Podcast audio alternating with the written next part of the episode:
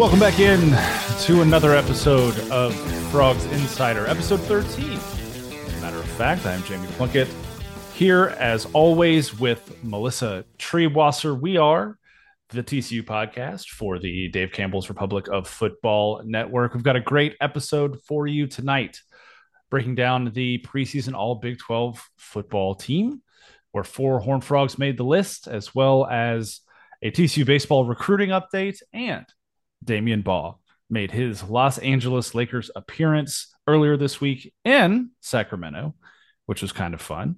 We'll get to all of that. But first, this podcast is sponsored in part by Homefield Apparel. Homefield Apparel is, in my opinion, the purveyor of the softest hoodies and t-shirts I have ever owned. In fact, as you can see on the screen, Melissa, I am wearing one right now. Folks, I am not, but that's for reasons that will be discussed later. I had to rep a little Sacramento pride. Had to go a little Sacktown because of one of the comments that we'll get to from Twitter, one of the Twitter questions that we'll get to in a little bit. But if you want to join in on the comfort of Homefield Apparel, you can do so by heading over to homefieldapparel.com and using the code FROGSIN15. That's frogs, IN15, to get 15% off of your first purchase. And if you love that first purchase of Homefield Apparel so much that you want to go back for more, the code FROGSIN15 will get you 10% off your second purchase and beyond. So head over to homefieldapparel.com and order something from the good brand today. Melissa. Jamie. Before we get into TCU-related things, I want to recognize the one-year anniversary. Ugh. A big day, big anniversary, big moment. The happy one-year anniversary to the Pac-12 Board of Directors officially opening up negotiations for a new media rights deal. It did not go well. They said on this day, July 5th, the day that we're recording this, 2022, Pac-12 Board of Directors met this morning and authorized the conference to immediately begin negotiations for its next media rights agreements. Still waiting. Yeah. In theory, the announcement, which, you know, came shortly on the heels of the Big 12 doing some good negotiating having theirs expire. I can't remember the timeline of it all. It seemed prudent for the Pac-12 to go ahead and get its name out there. The problem with getting your name out there is you can't leave it out there for a year without any kind of resolution as to what's happening. And in the last year, the Pac-12 has now had to deal with the four corner schools. Think about maybe will they or won't they leaving. San Diego State now, you know, will they or won't they letter of resignation, intent to resign that is not an intent to resign that might actually get them kicked out. They've had to stoop so low as to court SMU potentially. Things, and you know, as a fan of some West Coast schools and having some ties to some of the Pac-12 schools, I am not reveling in the dumpster fire that is the media rights negotiation for that conference, like many of my Big 12 brethren are. But I understand why people are laughing at the Pac-12 because they truly cannot get out of their own way when it comes to figuring out how to survive the next round of realignment, which is inevitable. I am laughing at the Pac-12. I will gladly admit that I am doing that because we know, and we have known as TCU people for a really long time, Melissa, that this whole industry of college football and college athletics as a whole is you're either growing or you're dying. Yeah. You're either eating or you're being eaten. And the Pac-12 had the perfect opportunity to absolutely kill the Big 12 this time 2 years ago when Texas and Oklahoma announced that they were leaving the Big 12, or I guess this time last year.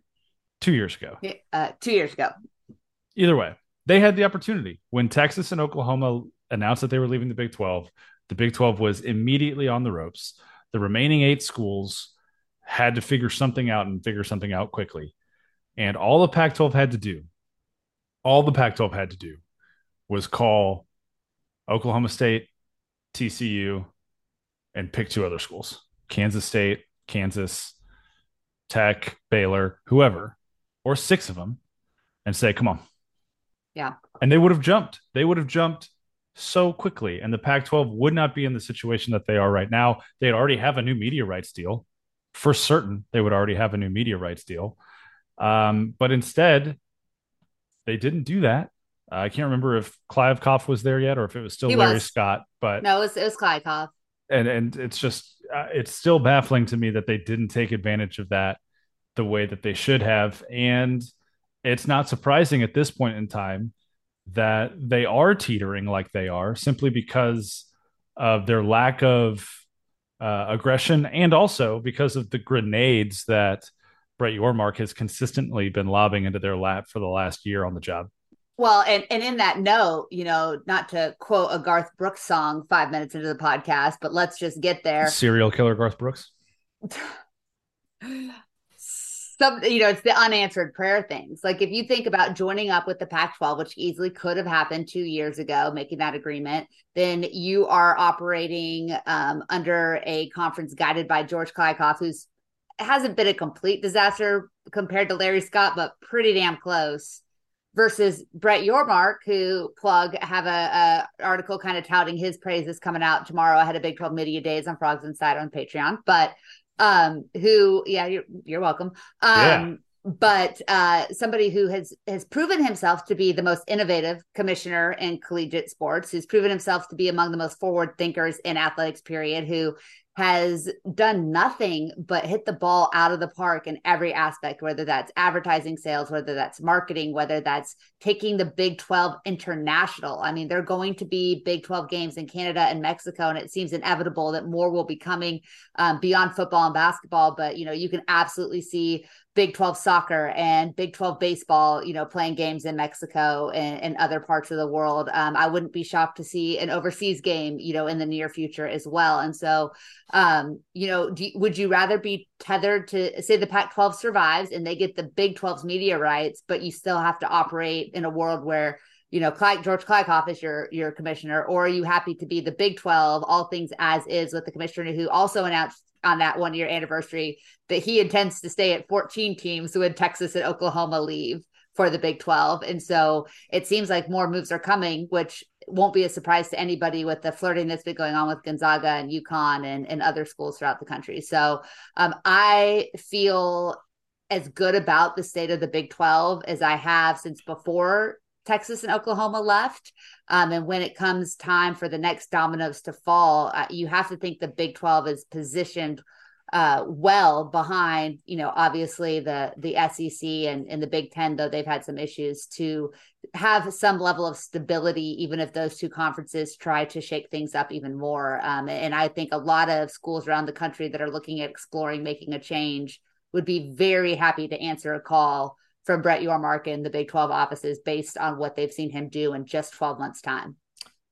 Phones are probably going to be ringing sooner rather than later. I agree. I'd have to assume at this point, one way or another, right? Like the phones are going to be ringing.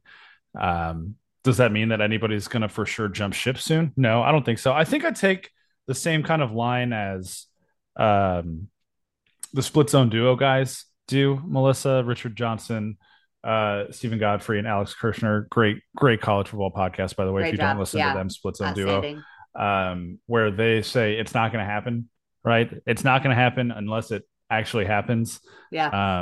And so I it's fun to talk about. It's fun to joke about the Pac-12 dying, in my opinion, because of their foolishness for the last 2 years. It's fun to just have this kind of banter, especially this time of year in the off season. But if it happens, it happens, and that's cool.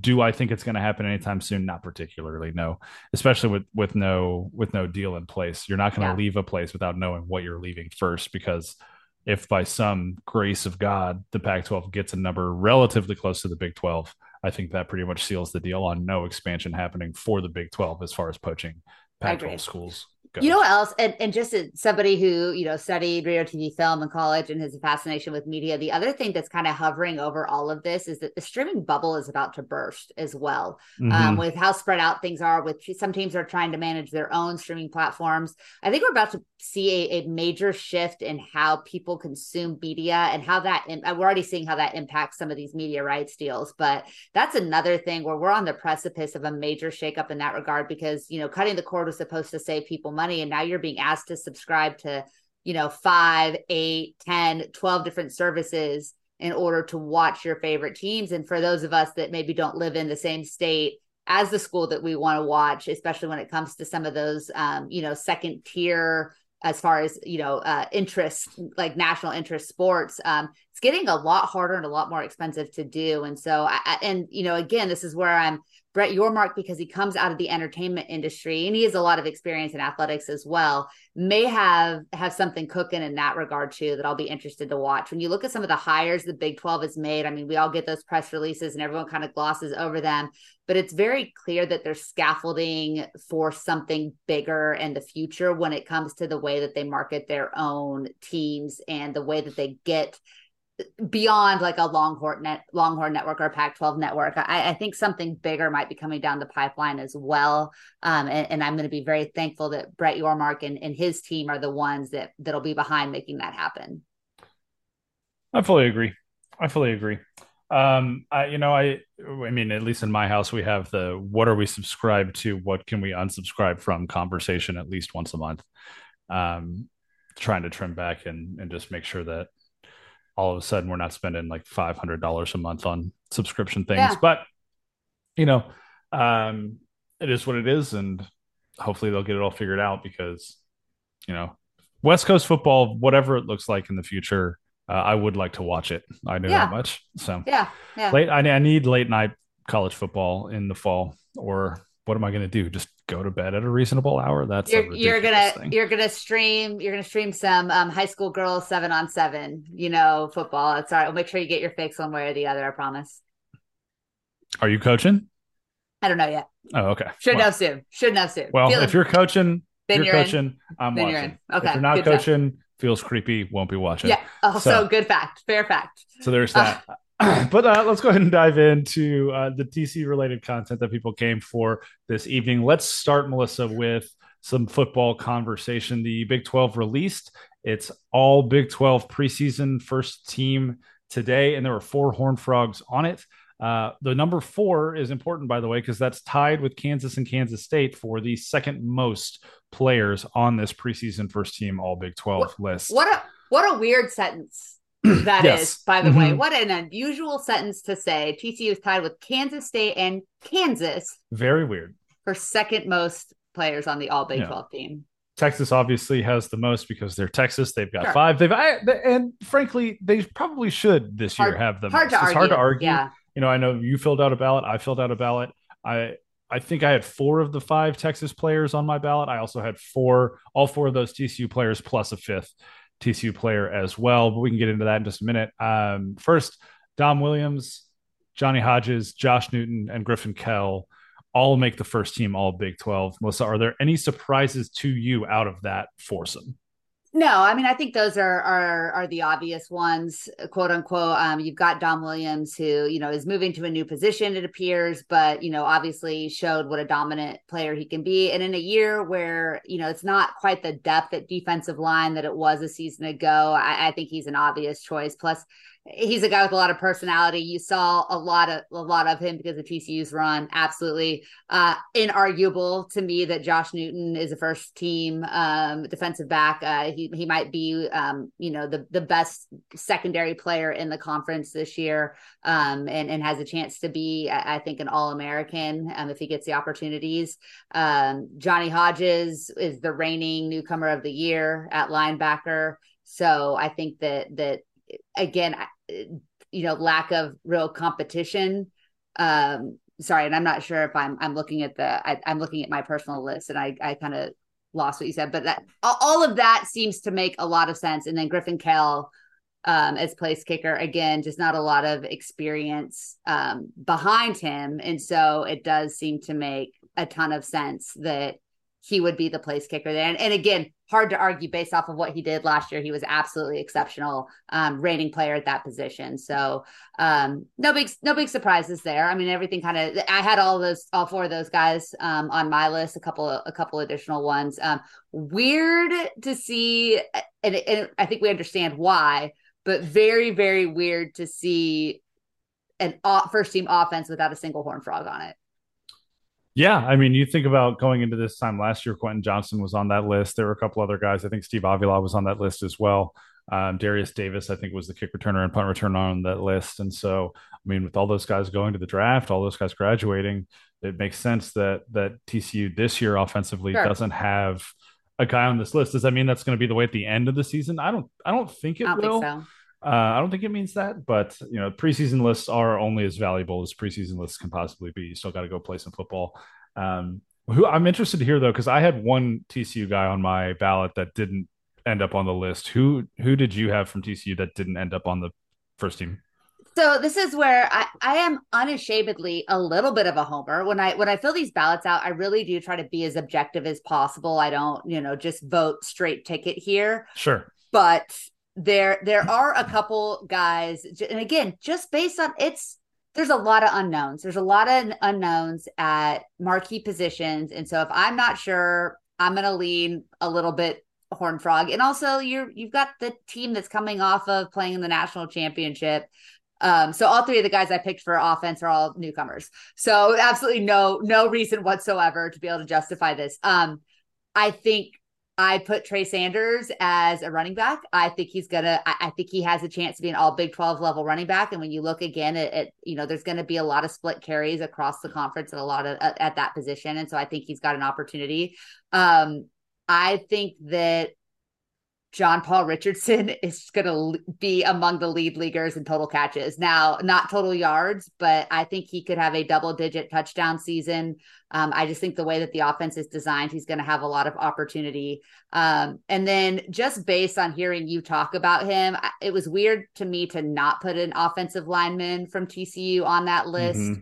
And I didn't go with either of the guys who are getting kind of that love, the guys that are going to be seniors in the fall. And instead I went with the transfer and Willis Patrick, because I just think that he is going to surprise some people. He's an unknown, but I just think he's a really, really good fit at TCU, and he has a chance to kind of be that. You don't hear a lot about offensive linemen unless something bad happens or something really good happens. And I think we're going to hear a lot from him in the press conferences. He's going to be a guy that gets some opportunities to put his name out there. And it was just kind of my shot in the dark. So I went six. It was too many. I felt guilty about a couple of them, but I'm also like, what the heck do I care? I'm going to go for it. There hundreds of people vote on these. I mean, obviously, because they give both of us a ballot. So, it can't be that exclusive. So it's true. It can't be that exclusive. I like the Willis Patrick selection. I have had the chance to meet him in person, and he is massive. He's a big human, very big human. Yeah. Will no doubt do well on the offensive line this year. I had a fifth frog on my ballot. It was Brandon Coleman. I do think that Brandon's going to have a really good year for the Frogs. I think he ends up on one of these postseason all Big 12 teams, whether that's first or second, I don't know. I think maybe, because you mentioned that both Coleman and Andrew Coker have been getting a lot of preseason love from various places. I wonder if folks kind of split the ballot with both of them. I was a little surprised not to see either of them on the list, but I'm wondering now if some folks, just enough folks wrote in Coker, just enough folks wrote in Coleman that neither of them ended up with the number that they needed to get on the first team. But I also can't argue with the guys that did make the first team on the offensive line. I mean, all five of those dudes are dudes. Yeah. So especially Cooper Beebe and Kelvin Banks Jr. Like, those two dudes are awesome. I debated having Jared Wiley as my tight end, but then I remembered that Jatavion Saunders exists and you just can't. Like, that would have been probably the most homerish thing that I did on my ballot is if I had gone with Wiley over Saunders, but I also let the hype train just go crazy for Texas once again. Just let it give them all of the accolades, all of the things. I lied at the group text. I said that I had put Quinn Ewers as my QB1, forgetting that, no, I'm stupider than that. I put Will Howard.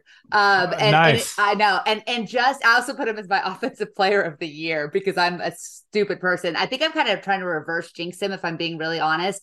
I just think of when you look at all of how few quarterbacks are returning that played a full season for their current team next year that have a year of Big 12 experience. I think the book might get out on Will Howard. Obviously, we saw what Alabama did to Kansas State. But right now, I think he's probably the most consistent guy. And with another year in that offense and a full year starting, mostly a full year starting under his belt, I think he has a chance to have a big season. And I think Kansas State did a really nice job. I have Trayshawn Ward as my newcomer of the year. I think he's not going to be Deuce Vaughn, but he's going to be really, really good for the Wildcats. And they have some really nice pieces. So I think he has a chance to have a big season. He's got a good offensive line. He's got a great weapon in Phillip Brooks, who could do, a lot of different things. And he's the kick returner for the conference. K-State's, much like Texas, is kind of in a put up or shut up year. And they're getting more recognition than we've seen Kansas State ever get.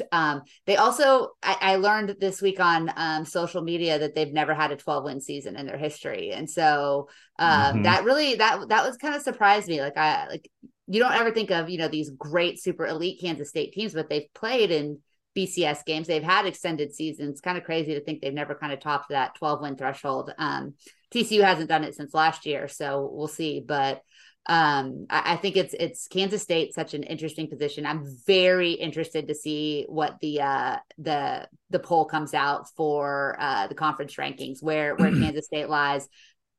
I had them second behind Texas. And I think I have a feeling they'll be second or third, depending on what people think of Oklahoma. Yeah, I'm gonna keep my poll quiet until they release that list. We can talk about that on the next pod. Yeah. But I think we're probably pretty similar. At least at the top. I'm interested to see what the bottom half of your poll looks like, because I think it really is a total crapshoot. It gets bad. It gets bad pretty quick this year in the Big 12. Honestly, it really does.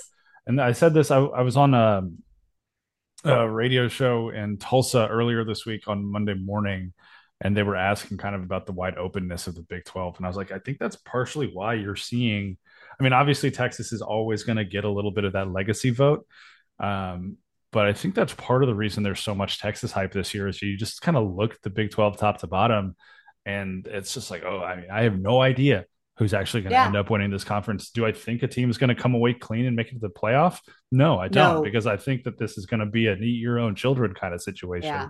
So, from a TCU perspective, I think that's going to end up being pretty good, because, in a year where you're quote unquote reloading, that's an opportunity to maybe hit a speed bump and still be in the running late in the season. Yeah. Like you said, I don't know that. If a team is going to make a run to the last year of the 4-team playoff, it has to be Texas, probably. I think they're the only one that are really positioned to be able to do that when you look at talent, depth, and schedule. It's going to be really hard for another team, to get through that slate, that 9-game conference slate, without one or two losses. Just the schedule is messy. This 14 team, there's a lot of junk at the bottom. There's a lot of bad teams, but there's also a lot of bad teams that could rise up and beat you once or they're a lot of those teams are.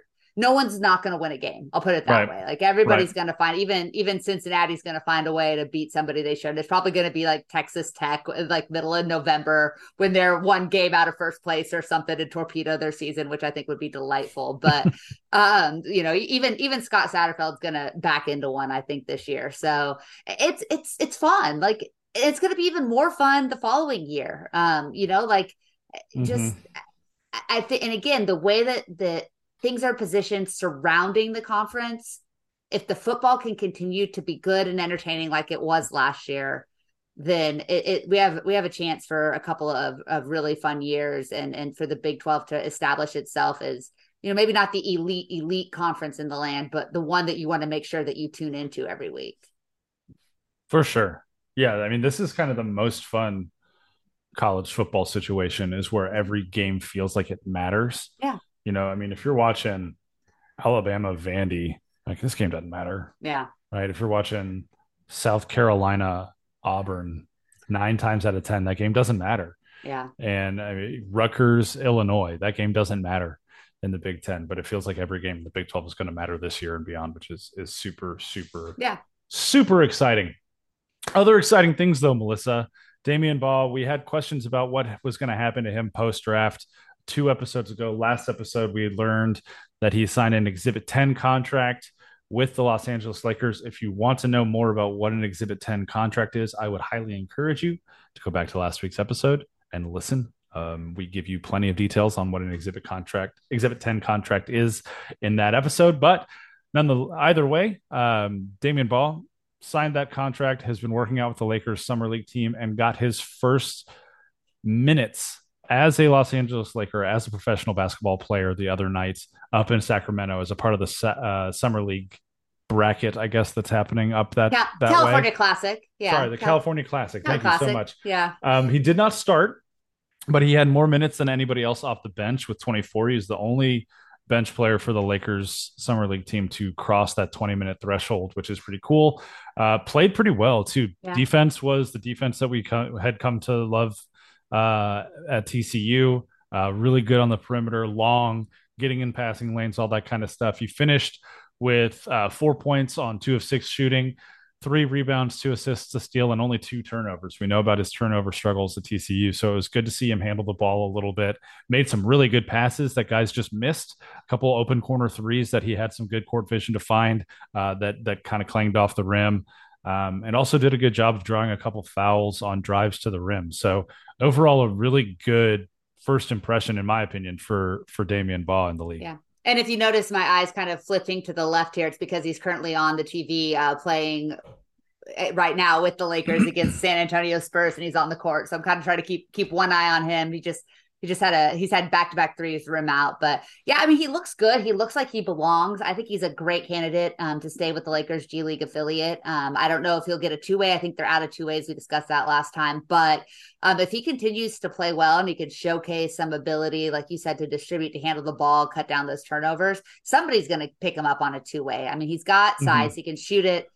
He's playing great defense. He's rebounding the ball really, really well through these first 2 games. He had 3 rebounds in the first half tonight. And so I think he's doing what he needs to do to ensure that he can stay playing professional basketball stateside. Obviously getting a two-way is the best path for him. But if not, I think he'll be with a G League affiliate and have a chance to work his way into maybe a 10-day contract and go from there. Absolutely.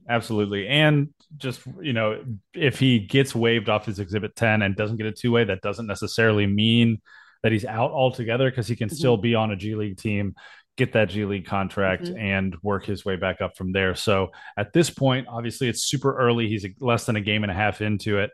But he's, like you said, doing everything he needs to do at this point to, have some staying power, which I think we all are really, really pulling for him, because for sure. I mean, just a great human being overall, Damion Baugh is. So you love to see that from him. Yeah. That feels like a short basketball segment, but I'm okay with it. We've got some basketball questions. We do have some basketball questions. You're right. Yeah. We got some Twitter basketball questions. So we'll get back into hoops a little bit down the road. Melissa, baseball recruiting. You want to give us an update? Yeah. So yeah, just gonna throw me. I mean, I feel like I'm talking a lot this episode. Yeah. No, it's all good. Listen, a lot of excitement. The one thing that we've seen, we know that TCU is going to lose some really critical pieces, some really impactful pieces. We also know that there's going to be a lot of roster turnover at the end of a season like this. Some of it has already been announced, and some of it is surprising me as I'm reading it right now, because I haven't been on Twitter much the last couple of days, not because of the rate limit, because of my 2 very young nieces. And turns out that, you don't get to scroll on Twitter a lot when you're watching 2-year-olds. It's really unfortunate. That's true. Or you're getting puked on or peed on, which are all things I experienced. But I will say that as I was scrolling this afternoon, getting ready for the show tonight, the one guy I did notice was Colt Taylor. And I think you had tweeted about him. You did a great article on him for 247 for Horned Frog Blitz, where you do your writing now. And I was watching. So, of course, I immediately go to his Twitter account, like, okay, let's get it. And I saw the release point, JB, and I'm in love. Yeah. I love a sub-arena. I love a sidearm. I love a low arm slot. I love a guy that just gives you a different look. I'm assuming he's going to be a guy that comes out of the pen. I think being able to mix up a batter and change their eye level at the plate is so critical in college baseball. And this dude seems like he's going to be a lot of fun. He's not the biggest name that TCU got out of the portal, Colt Taylor out of Tennessee Tech. Hopefully he's not the last guy out of Tennessee to come to TCU. I'll let you talk about that in a minute. But Peyton Tolley is probably the big one, right? The two-way player out of Wichita Wichita State. I saw that kind of blew up towards the end of last week. This is a big get. I think not a lot of people probably know much about Wichita State baseball. This is a kid who bats for a high average. He's got a lot of power. So, you know, showed a little bit of pop there. He's a really good athlete. And then he can also pitch. And we've seen kind of the rise of the two-way player once again in the college game on the heels of what Shohei Ohtani is doing in Major League Baseball. This kid looks like he's for real. And you probably have a little bit more information if you kind of want to fill us in on some of the details there. The best all right, this is going to make people think things, and it's not a direct comparison by any stretch of the imagination. The best TCU comp I have right now for Peyton Tolley is a left-handed Lukenbaker. Ooh. So you think about so the power numbers aren't quite there, yeah. Right? Luken is a generational power hitter, but when you think about two-way player who pitches really well, can hit for power, mostly a DH first baseman. Also, I mean, Tolley numbers-wise, like size-wise, is almost right there. He's 6'6", 250, right? Like, he's big boy. The big boy. Big boy, throws hard, hits hard, right? Like, those are the kind of guys you want. And, you know, I was talking I can't remember who I was talking with. It might have been Martin Guerrero over at the Lupton podcast. LSU, look at LSU's, like, physical build of that squad this year. They looked like a softball beer league team. And I mean, you need some big boys who can mash and some big boys that can throw the baseball hard. And Peyton Tolley checks both of those boxes for TCU. He was an excellent player at Wichita State.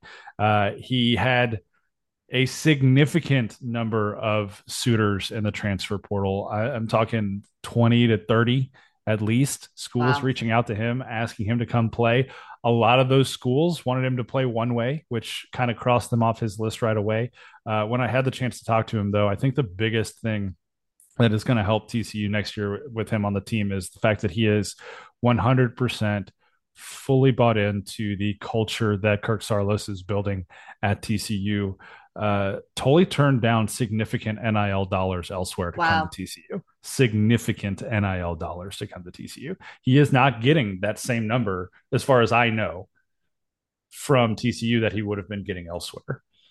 But he came to TCU because he saw Kirk Saarloos' vision. He saw the opportunity to play both ways, and he saw a culture that he wanted to be a part of, which is a really cool thing because in this quote-unquote day and age, to sound like an old man, there is so much conversation about, student athletes are just going to go to the highest bidder. If you have the biggest NIL budget, you're in the best shape, which, you know, largely is true. There's a lot of truth to that. I mean, LSU probably has the largest baseball NIL budget in college baseball right now, and lo and behold, they won. Yeah, they bought a title. Yeah. Congratulations, right? Like, they followed the Yankees blueprint, which worked 27, 28 times. So, you know, if you've got the money, spend it, right? It's not my money. I don't care. But it is nice to know. It is refreshing to know that there is still a space in college athletics where culture can ultimately win out. And that's not to say that TCU is not in good shape from an NIL perspective. They're in great shape from a baseball NIL perspective. Great shape. Sometimes we get into the comparison, the grass is greener thing with schools like LSU and Tennessee and Arkansas. And we're like, oh man, our NIL budget isn't that big. Oh, well, it's maybe not the biggest when you're comparing it to the three biggest NIL baseball budgets in the country. But I can assure you TCU's in the top 10, if not higher. Well, the other thing with those three universities is those are public universities that are charging public tuition. And so it's, you know, the dollar goes farther for a lot of those schools than it does at TCU, where you're, you know, it's going to cost you some portion of $70,000 to go to school too. So yeah, I mean, it's an arms race that TCU isn't going to win, but if they're in the top 10 and competitive, and you've got a culture that can attract people, and you have a history of winning, you're a quote unquote new blue blood, and you have a coach and a staff that people want to play for, and a fan base that's pretty rabid and pretty excited about you. I think TCU is in outstanding shape, and I mean we've seen in 2 years that Kirk Saarloos can work the transfer portal about as well as anybody, and is not only targeted elite players, but elite players at position of need in a way that's been really, really effective. You know, when you look at the guys that are signing in, the guys that are rumored to be interested, it's really, really cool to kind of think back to 23 and 20 and to see how that kind of that wave and that shift and not just in success, but in the feeling and the vibes around the team obviously was noticed by guys outside of the program in a way that is making them want to be like you said, to come be a part of something really special and really unique. And it really just shows you, when you build it the right way, that it doesn't matter what obstacles you're up against, you can build success. And you could go out and buy a natty. And if you told me tomorrow that TCU was going to buy a natty, I'd be totally okay with it. But it's going to be a lot of fun to watch this team kind of come together again and build, hopefully, towards a return to Omaha. Absolutely. You know, they've beyond Tolley too, right? They got a kid from Pepperdine and Jack Basir, who is coming in as a corner infielder who also fits that mold. Good culture guy. Had a chance to catch up with him on the phone. He's a really interesting kid. Things at Pepperdine just didn't work out because sometimes things at schools don't work out the way you want them to. And he saw an opportunity to come to TCU and get back to his natural position, which is third base. So I think that's going to benefit both him and TCU next year and the years beyond, because he's got 3 years left to play. Tolley has 2 years left to play, but he's probably a top. He's probably a first round, second round pick in the MLB draft next year. So it's like, guys draft eligible, you're getting him for 1 year, you're getting a great two-way player. Just, you know, be thankful for that and then celebrate the fact that everywhere he goes professionally, it's going to say TCU on his profile. There's a kid, I can't say his name right now, but there is a silent commit for TCU baseball currently, who is going to announce soon. I've got all the stuff written. Like we are so frequently these days, waiting on an edit. So as soon as that happens, TCU fans will be very excited about this kid. Very excited. No hints other than that, but they'll be very excited. So a little tease there. Keep your eyes on the Twitter machine or on, I don't know, Threads. Yeah, I guess Threads in the near future. Instagram, yeah. I guess. I set up a Threads profile earlier today. I did too. It's an interesting thing. They got to fix that news feed a little bit because there's no sorting mechanism right now, and that's driving me a little nuts. But it's good to have, I guess, a backup for if Twitter finally does go in the tank. But anywho, keep your eyes to socials over the next couple of days, folks, because there should be another fun baseball announcement coming soon. It might be happening as you listen to this episode on Thursday. Who knows? I don't know the timing of it. I've just got stuff ready just in case. But that's I think the thing is with TCU baseball, the summarization, the TLDR is they're in great shape. Obviously, the draft is going to have a lot to do with how many more portal guys they bring in. But if you keep track of how many guys they've brought in versus how many guys are draft eligible, you can kind of start to get a picture of what TCU coaching staff is expecting as far as guys that are going to go pro and guys that are going to come back. A couple of notes, just some updates on guys that are leaving the program that aren't draft eligible. David Bishop hit the portal a couple weeks ago. Yeah, not surprising, but such a bummer. I just hate that it didn't work out for him. It does suck. It does suck, right? Because, I mean, he had such a good start to his freshman year. Everybody was super hyped about him. And then the second half, I mean, he hit that freshman wall that so many guys hit. The off-speed pitches really gave him problems. It felt, too, just from a mental standpoint, like that called strike three to end that game against West Virginia his freshman year, what he thought was a ball. I think that really got in his head a little bit. And he was not the same after that. And you could tell that he wasn't seeing the baseball in the zone as well, pretty much from that point on, which is disappointing. And then you had a guy like Cole Fontenelle come in, play really good defense at first base, and he was hitting the cover off the ball. And, you know, you got to do what's best for the team at that point. And so Bishop hits the portal. I don't have any insider knowledge on this. I think a place like Georgia Tech would be a great fit for him, right? Closer to home, Power 5 program. Yeah. Really smart kid. Smart kid, right? Like, good opportunity there. Maybe at Georgia Tech. Georgia's got a new head coach as well. Maybe he gets on at Georgia. I don't know, but, you know, I think a fresh start, you know, obviously just closer to home. I don't think this is the last we'll hear of David Bishop as a successful collegiate baseball player. It's unfortunate that's going to happen somewhere else, but he certainly is, I want to see him succeed, man. He was so good as a true freshman. He came in that position and really stabilized it. So I wish the best for him. Hope he's not in the Big 12. Yeah, for sure. Other guys that are hitting the portal, Owen Blackledge, Lil Ledge, as he was lovingly known on the baseball team, roommates with Trey Richardson and Elijah Nunez this year. The ultimate hype man.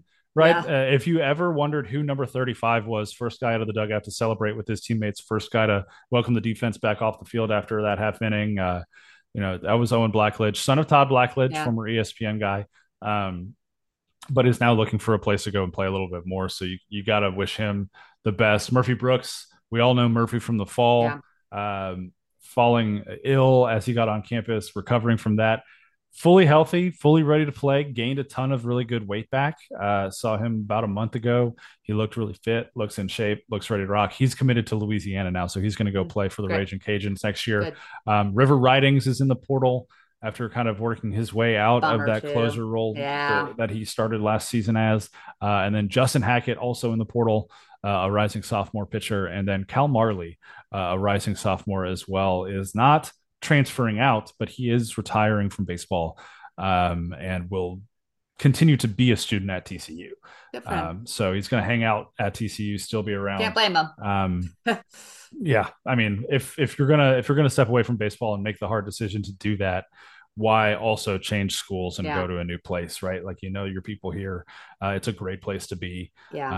So best of luck to Cal and all that he chooses to do from here on out.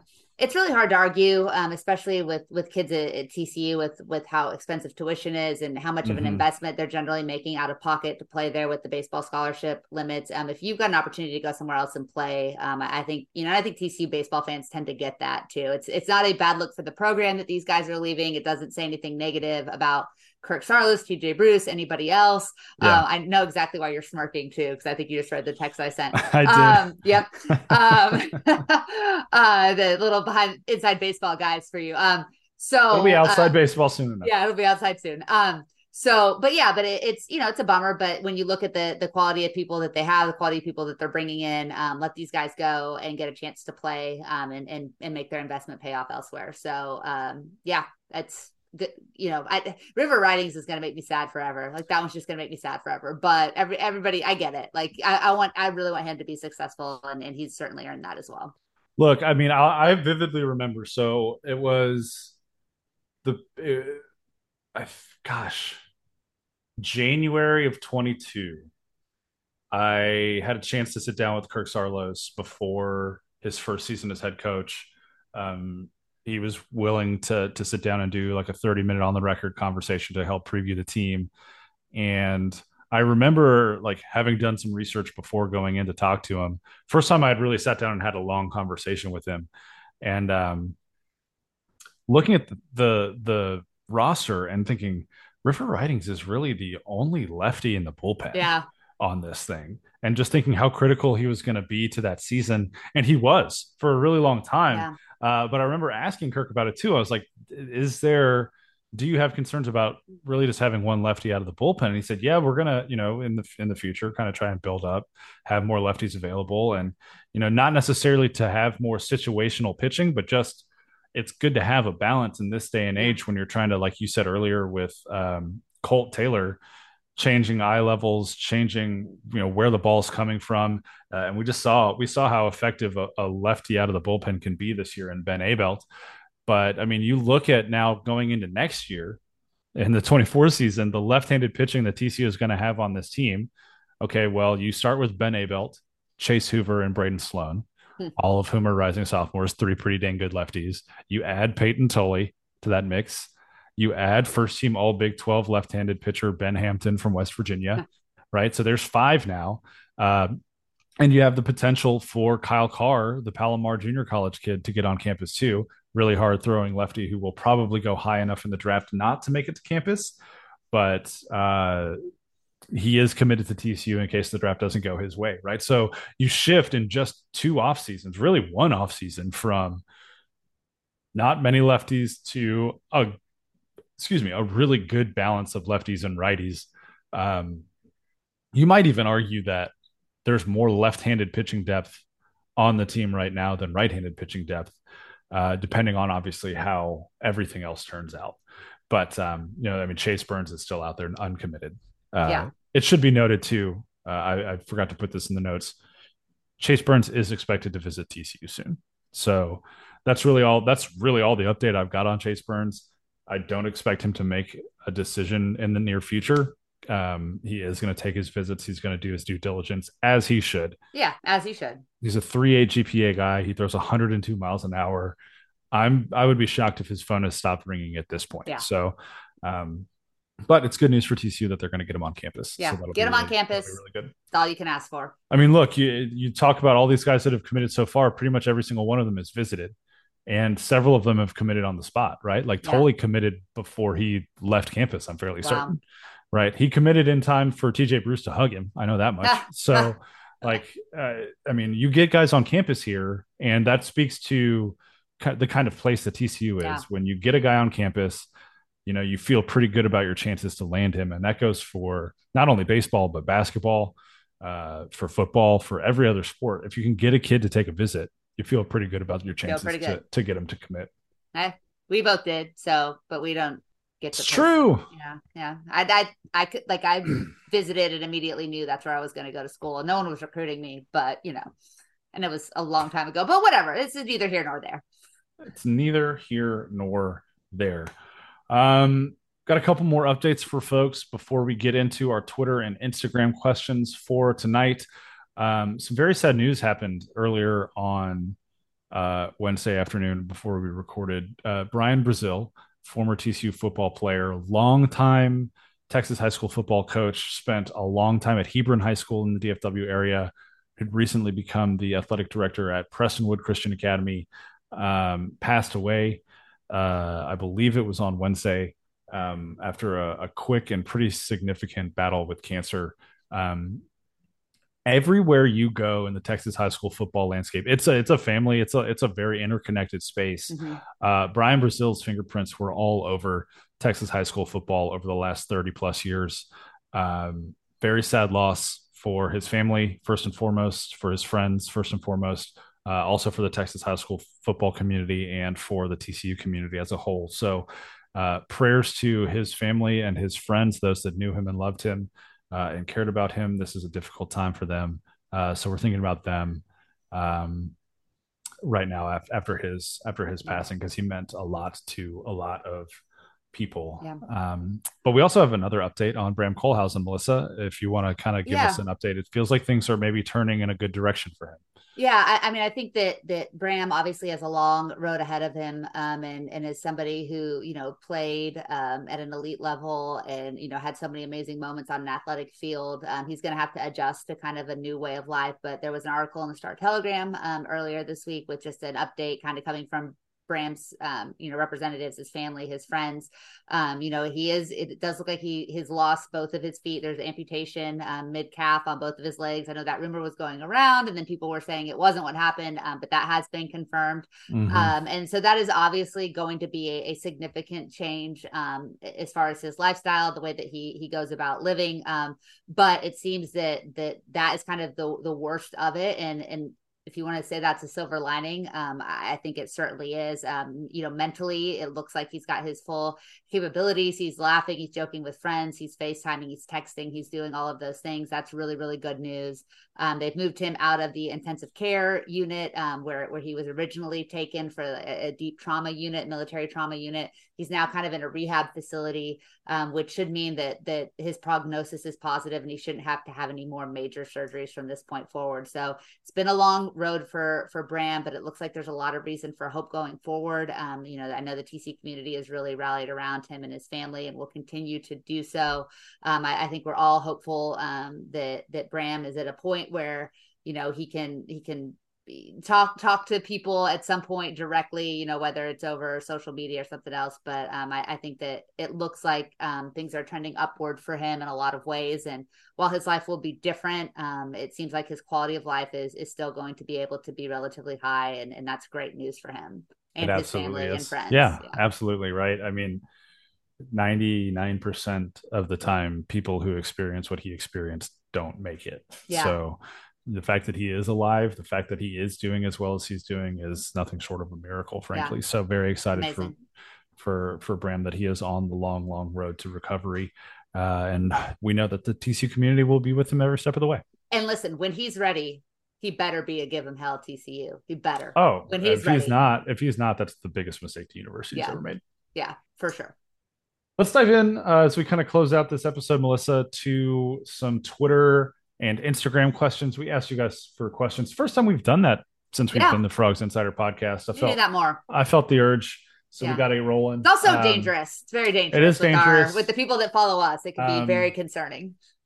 Yes, but we got some really good questions, both on Twitter and Instagram. I will posit the same opportunity to the Threads community next week as well for the show. Guess I got to get my profile finished. So we can interact with Threads. I mean, just might as well, right? Yeah, it's just not? Who cares? It's one more social media platform. Sure. I'm on like 40 at this point. Yeah, it's like cut the cord. You know, it just gets worse. Yeah, but at least it's all. I mean, I'm not paying for verification on any of these things, so it's free for me, I guess, for now. But anyways, we're diving in to some Twitter questions. I'm just going to read them in order that I see them. It's not necessarily the order that they came in, but Eric Sorensen at Eric Sports 360 Arizona asks, besides Dom Williams, who are the main candidates to step up on the defensive line? In parentheses, easily the biggest concern area on defense. Yeah, I mean, I think it's fair to say that that's probably, I don't know if concern, but question. I would put a lot of questions there. But there's certainly some talent. I mean, it's not like we're devoid of talent. It's more like who's going to step up. You know, you get Tymon Mitchell back. You talked about him, I think, last week. There's some young guys that certainly have some potential. You know, you look at Paul Oiwale, who there was a lot of positive buzz coming out of him, his true freshman season in fall camp. Like, he's a great athlete. I mean, you've got some veteran guys, and Sony Misi's still around, isn't he? I think. Yep. He's still around. You've got Caleb Fox is still around, correct? So some guys that kind of had some spot duty that could step up. There are some pieces that could kind of come together, but I think it's right to have some questions. Who's kind of who are you looking at as a candidate? Oh, you got one. You're so ready. No, you were mad at me earlier for teasing a silent commitment. Yeah. He just texted me and said, hey man, I'm about to post my commitment. And since this isn't going live anywhere until tomorrow, I can go ahead and tell you that, how do I say his last name? Peyton Chantinier. The longtime second baseman at Ole Miss has committed to TCU. He actually committed to the Frogs on Monday, wanted to take his time. He was on vacation when he committed. And he also wanted to make sure that he called all the other head coaches who had been recruiting him out of the portal to let them know about his decision before he made it public that he was committing to TCU. So, really cool, really big get for TCU. This is one of those commitments too, that if you are paying attention to who TCU baseball is recruiting from the portal, and you are looking at the list of players who are draft eligible for TCU this year, which the draft is happening in days, we'll probably talk mostly about who goes in the draft on the next episode. You can start to draw some conclusions about who's going and who's coming back. So obviously it's not a given that Peyton's going to play second base at TCU, but he did say earlier today when I talked to him on the phone that was his goal, was to be the starting second baseman. And he's super excited to be at TCU. Another guy who committed to TCU for the culture. Another guy who committed because of the coaching staff. He made a joke that he's like, I took a ton of visits and there was not a single visit like TCU. There was no other place where a coach came out in flip-flops, a Hawaiian collared t-shirt with his golden retriever running around, who was laid back and relaxed and fun. And he's like, you can't beat that environment. So Peyton is another Horned Frog, the second transfer portal kid named Peyton, spells it with an E instead of an A, like Tolley. That's a big addition for TCU. Here's what I love is this is a kid who has been on the mountaintop. He's won a national championship, right? Mm-hmm. And so this is, when you look at TCU trying to get over the hump, having somebody that has experienced winning in Omaha, I think is a huge deal. You know, I think having that championship mentality, knowing what it takes to win at that high level and being able to kind of imbue that on all of these transfers and some of these younger players that are going to step up. I think it could be huge, just again, as another builder in that culture around the Horned Frogs, and another piece that could kind of help them take that next step and get over the hump. So yeah, that's great. Very exciting. Thank you, Peyton, for going ahead and texting Jamie during our podcast so that we could announce that, and I wouldn't be left wondering, because when Jamie says it was a silent commit, like I tried to goad it out of him in the chat and he wouldn't do it. So no, this is a man of integrity. He's a man of his word. I keep my promises. Let it be known, I keep my promises. Melissa, do you want to run the next Twitter question for us? Yeah. So our friend, I think I've talked to this guy before. He's really just gets very involved on Twitter. It's kind of weird. Colin Post, I think, is his name. Weird dude. He had some questions about some current and former TC players. One of them was Damion Baugh. We already talked about him at length, so I think we're good. Colin wants to know what Mike Miles' ceiling is in Dallas, and is Jameer Nelson Jr. the replacement for Mike? I think that the roster construction in Dallas is going to make things interesting for Mike Miles, but I think, like we've talked about previously, Kyrie hasn't played a full season in quite a while for various reasons. I would not be surprised at all if Mike spends a considerable amount of time on the roster in Dallas and dressed out to play. I also think he's one of those guys that his skill set is going to transfer to the NBA as far as being able to come off the bench, create offense, and be a playmaker. His playmaker ratings weren't great, and I think that's part of the reason that he went undrafted, but we've seen him at TCU do things within the flow of the game that maybe go a little bit underrated. And so, I think his ceiling is member of the roster full-time, getting, meaningful minutes off of the bench. I don't see any reason why he couldn't be a guy that averages double digits off the bench for a really long time in the league. I think down the line, there could be an opportunity for him to be a starter. Jameer Nelson Jr. is the replacement. I think replacing Mike Miles is probably too heavy a load to put on Jameer Nelson Jr.'s shoulders. I think that he will provide a lot of the offensive firepower that we saw in Mike. He's a little, he's not that much bigger than Mike. He's another kind of smaller guard, if I remember correctly. I think that he will be the right transition from Mike to keep TCU competitive in the Big 12 and help make them, hopefully a tournament team for a third consecutive year. But I don't know that I would be willing to call him a full replacement. Anything to add on any of that? Yeah, I think it's tough to say anybody's going to come in and just replace Mike Miles. You're talking about one of the best scorers in the history of the program, one of the best overall guards in the history of the program. They are similar sizes. Nelson's also listed at 6'1", so they're about the same size. I wouldn't be surprised if Jameer has slightly longer arms than Mike does, but he definitely has the game that is the closest comparison on this current roster to Mike. And you need a guy like that who, when you need a bucket, he can go get a bucket. He's going to be one of the primary ball handlers on the team. He's going to protect the basketball. He's got good court vision. He's got good assist numbers. He's going to get his teammates involved, and he's not going to hurt you on the defensive side of the basketball either. So, he is as close to a complete player as TCU has right now from a guard perspective. But I think truly, it feels crazy to say this, losing Mike and Damion in the same offseason and Hade, but TCU's guard depth is in a really good spot right now. When you think about Jameer plus Trey Tennyson, who's a 40% three-point shooter coming up from A&M Corpus, plus Avery Anderson, who is probably the fastest guy on the team, great in transition, elite defender. Do you want a fourth guard in that mix? Probably. Could that be Jace Posey? Possibly. I don't know how much playing time these freshmen are going to find for themselves this year. And there is still the possibility that TCU goes out and gets another guard in the portal. A couple have entered late in the cycle here that they might go and give that 13th scholarship to. The other option is giving that scholarship to Tyler Lundblade, who transferred over from SMU.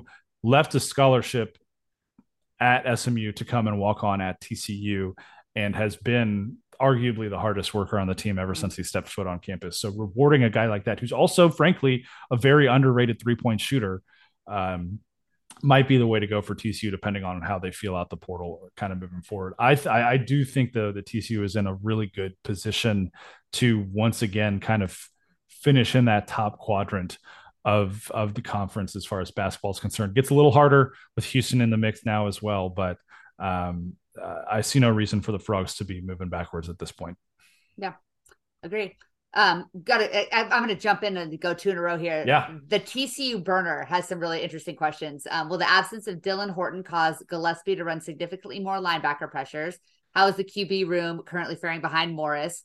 Dylan Wright versus Savion Williams, who will be better? And then the best part of his question is the last one. What uniquely sadistic way will we find to beat Baylor this year? I'm going to start with the final point of that. So obviously there's not much better than beating your rival on a last second field goal to preserve your undefeated season. And crush their hopes and dreams on their home field. Like, that is like the pinnacle for sure.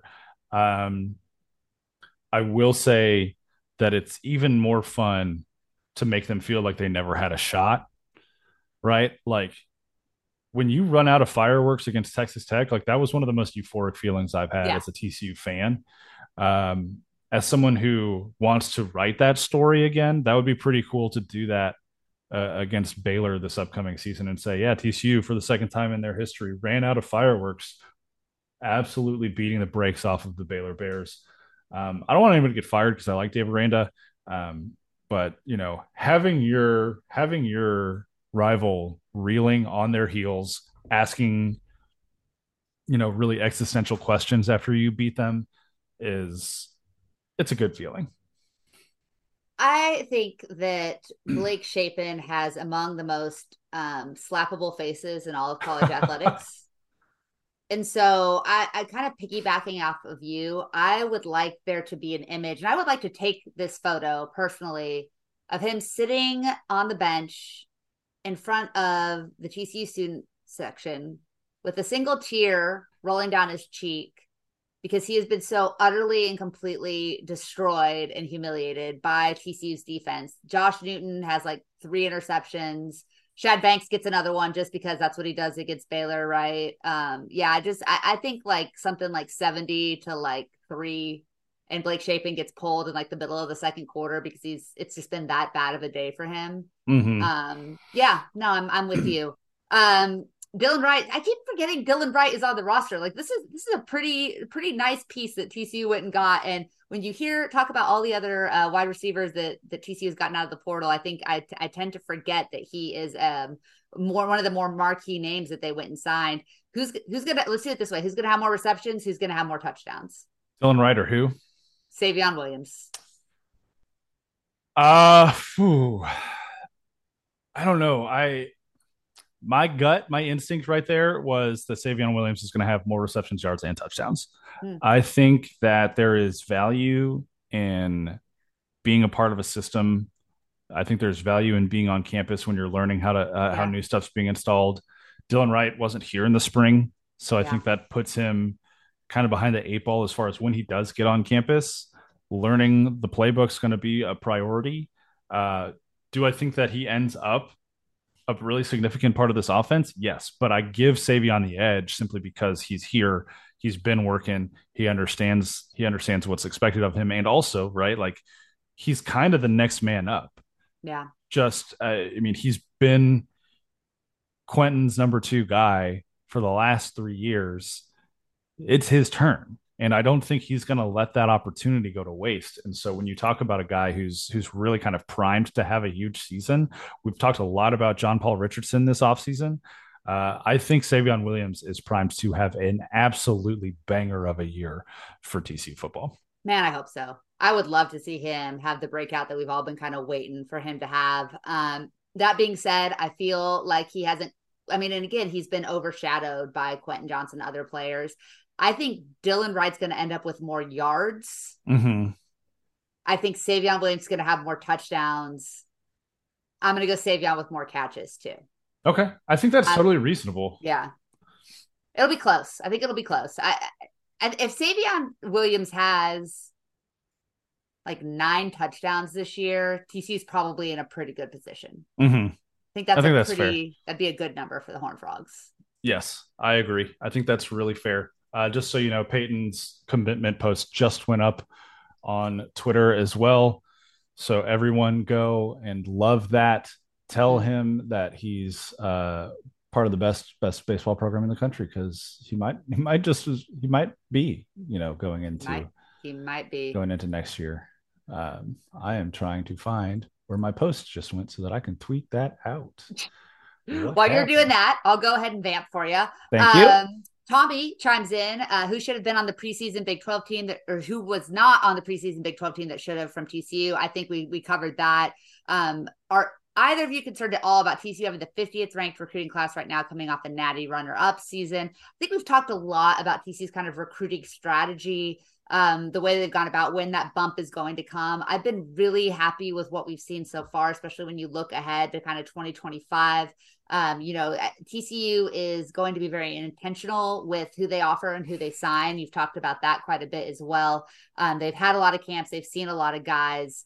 Actually kind of getting those offers collected in the way that you want, it can be a time-consuming process. If there's one thing we know as TCU fans, it's that recruiting is never going to start the way that we want it to.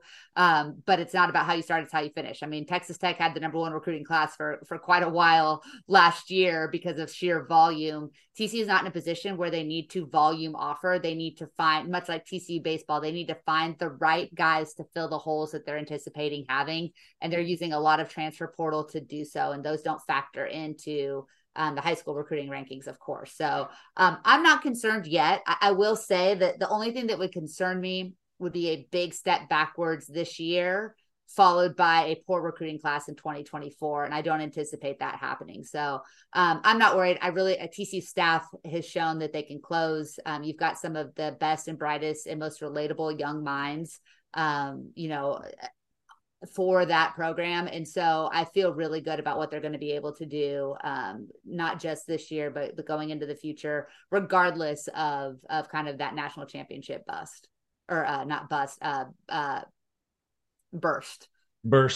Yeah. Burst.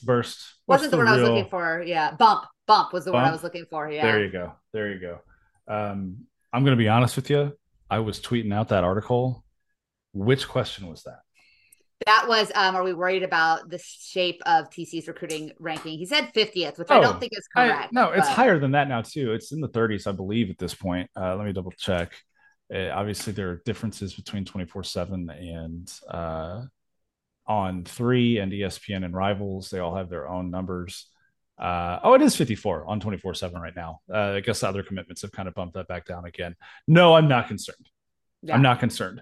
I did hear you kind of in my subconscious mention the transfer portal and the guys that they brought in. And you're right? Like how you construct a team at the college level is wildly different now than it has been ever before.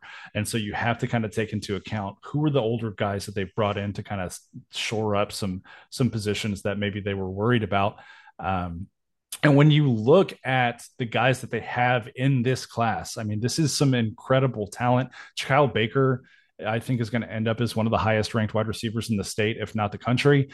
Jeremy Payne is going to be, he's already the number 20 running back in the country. I think he's going to end up higher than that. Haas Haney just showed out at Elite 11, put a lot of guys on his name. Like he's becoming a much more well-known commodity across the college football landscape now.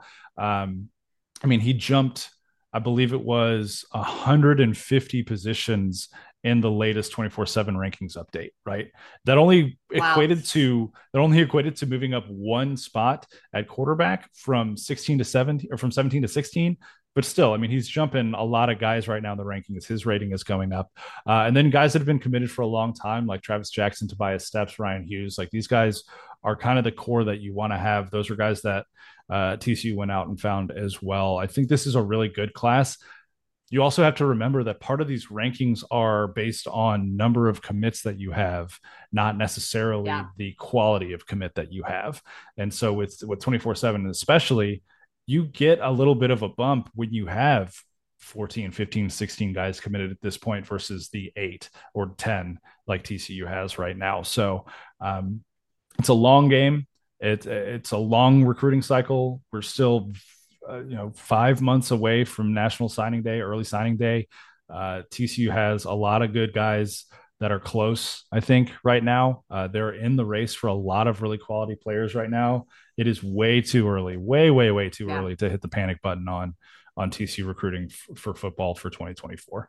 Agree.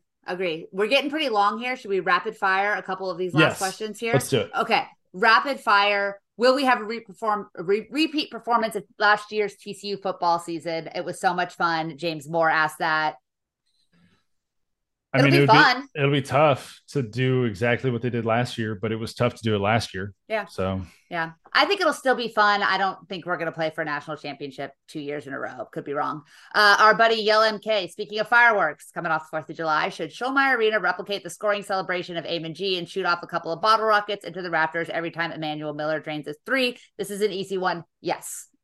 I will gladly buy a bunch of bottle rockets and just fire them off from the press section. Yeah, perfect. I don't think Stephen Chung would mind at all. No, not one bit. Mind at all. Not one bit. Will Chase Burns pitch on Friday or Saturdays for TCU next season? Our friend Martin wants to ask that. If he's committed to TCU, he's going to be starting on Fridays. Yell comes back with one more question. Rank them. Torchies, Fuzzy, Salsa Limon, Velvet Taco. Says purposely leaving out the legit Mexican taquerias because it's a different genre of food. Could not agree with them more. Jamie, what's your ranking? I think that you could split those 4 choices into 2 different genres of taco as well. But since they're all clustered together, I'm going to go, and I'm going to get heat for this. I don't care. Fuzzies, Torchies, Salsa Limon, and then Velvet Taco. You can just miss me altogether. I said rapid fire, but I'm stunned, speechless. Velvet Taco, overrated. Sorry, no offense, not bad. Unless you want to sponsor us, and then you become our number one. Salsa Limon is probably the best quality, but man, I miss Fuzzy's queso. I really miss Fuzzy's queso, and I'm not ashamed to admit that. So I will be eating Fuzzy's when I'm in town next week for Big 12 Media Days. There you go. And if I'm going to go to one of those places, and I'm only going to go to one, I'm probably going to Fuzzy's. So I guess that's my answer. Let's see. Oh, and then did we get any on Instagram? You got any Instagram for us? Yes, we had a couple on Instagram. All right, let's rapid fire a couple, and then we'll finish with my Adam. I've got 2 over under. Tim on Twitter from my retweet of my original tweet. Over under 7.5 wins this fall. If you happen to be into that kind of thing. Oh, are we counting a bowl game? You tell me. Let's count a bowl game, so that I can safely pick the over. I'm taking the over without a bowl game. Wow. Okay. You look at TCU's schedule. I don't think it's out of the realm of possibility that they start 7-0 going up to Manhattan for that matchup in mid-October. And then another one is TCU's basketball roster completely filled out? That's from Charles G. I think we talked about it a little bit earlier. They still do have one more scholarship available. What they do with it is still kind of up in the air, whether they bring in another portal guy, give it to a walk-on on the team, or just kind of let it ride. They've been letting that 13th scholarship ride the last few years. Next, Jackson Johnson on Twitter asks, how can the TCU defense improve to at least the top 30 in the nation, Melissa? Oh, I think it's just going to be one more year in the system executing at a high level. What's really going to be the difference maker is, can they get pressure on the quarterback? That's been kind of the secret sauce when TCU has been elite defensively, no matter who the coach is. It's because they've been able to get pressure. They've really struggled to do that with consistency over the last couple of years. So I think it came on pretty strong at the end of last season. This will be a better and more efficient unit. I don't know if the talent will be as high overall, but assuming that the defensive line can be productive and that the linebackers kind of round into form. We talked about the depth at that position last week. I think that it's just going to be a matter of executing and playing together, that kind of that 1 of 11 philosophy, to see Joe Gillespie's system through. I don't think they'll be a top 30 unit this year, but I think that they will be much more productive in 2023, though they may not force as many turnovers. We had a lot of good turnover luck last year. I agree. Then last question, Davis W., who I know in real life, and I know why he's asking me this question. Will Texas A&M have a similar comeback season like the 2022 TCU team, Davis? Who? Texas A&M. Who? Davis, brother, all you got to do, you don't have to ask me questions like this. All you have to do is Google Texas A&M schedule 2023.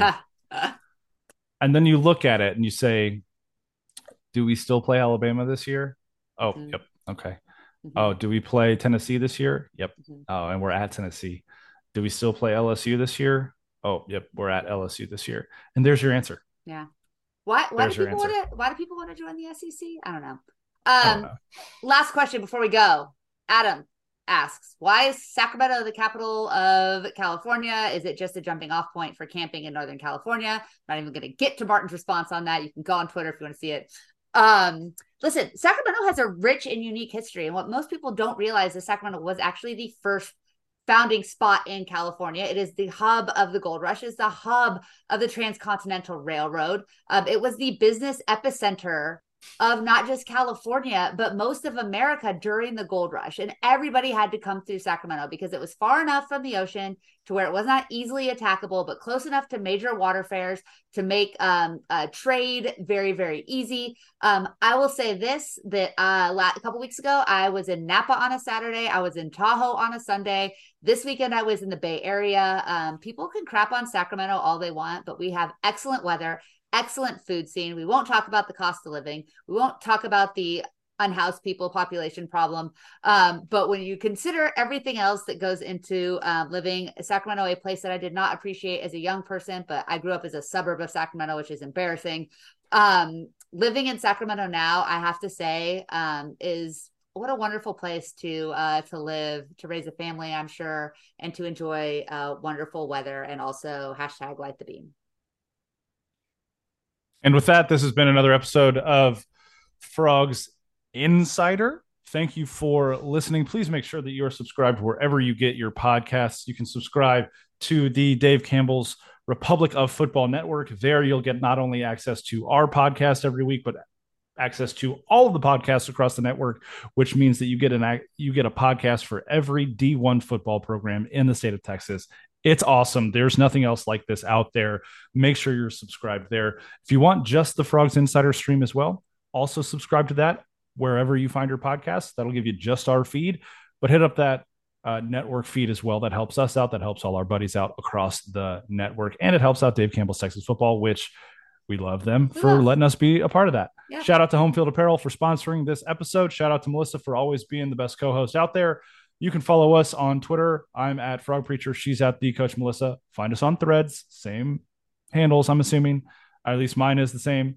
Mine will be probably Melissa Tree because of my Instagram handle. Follow me on Instagram. There we go. Too. Why not? Follow Frogs Insider on Instagram and YouTube. And you know what? That's enough promo. We'll see you next time. Go Frogs. Go Frogs.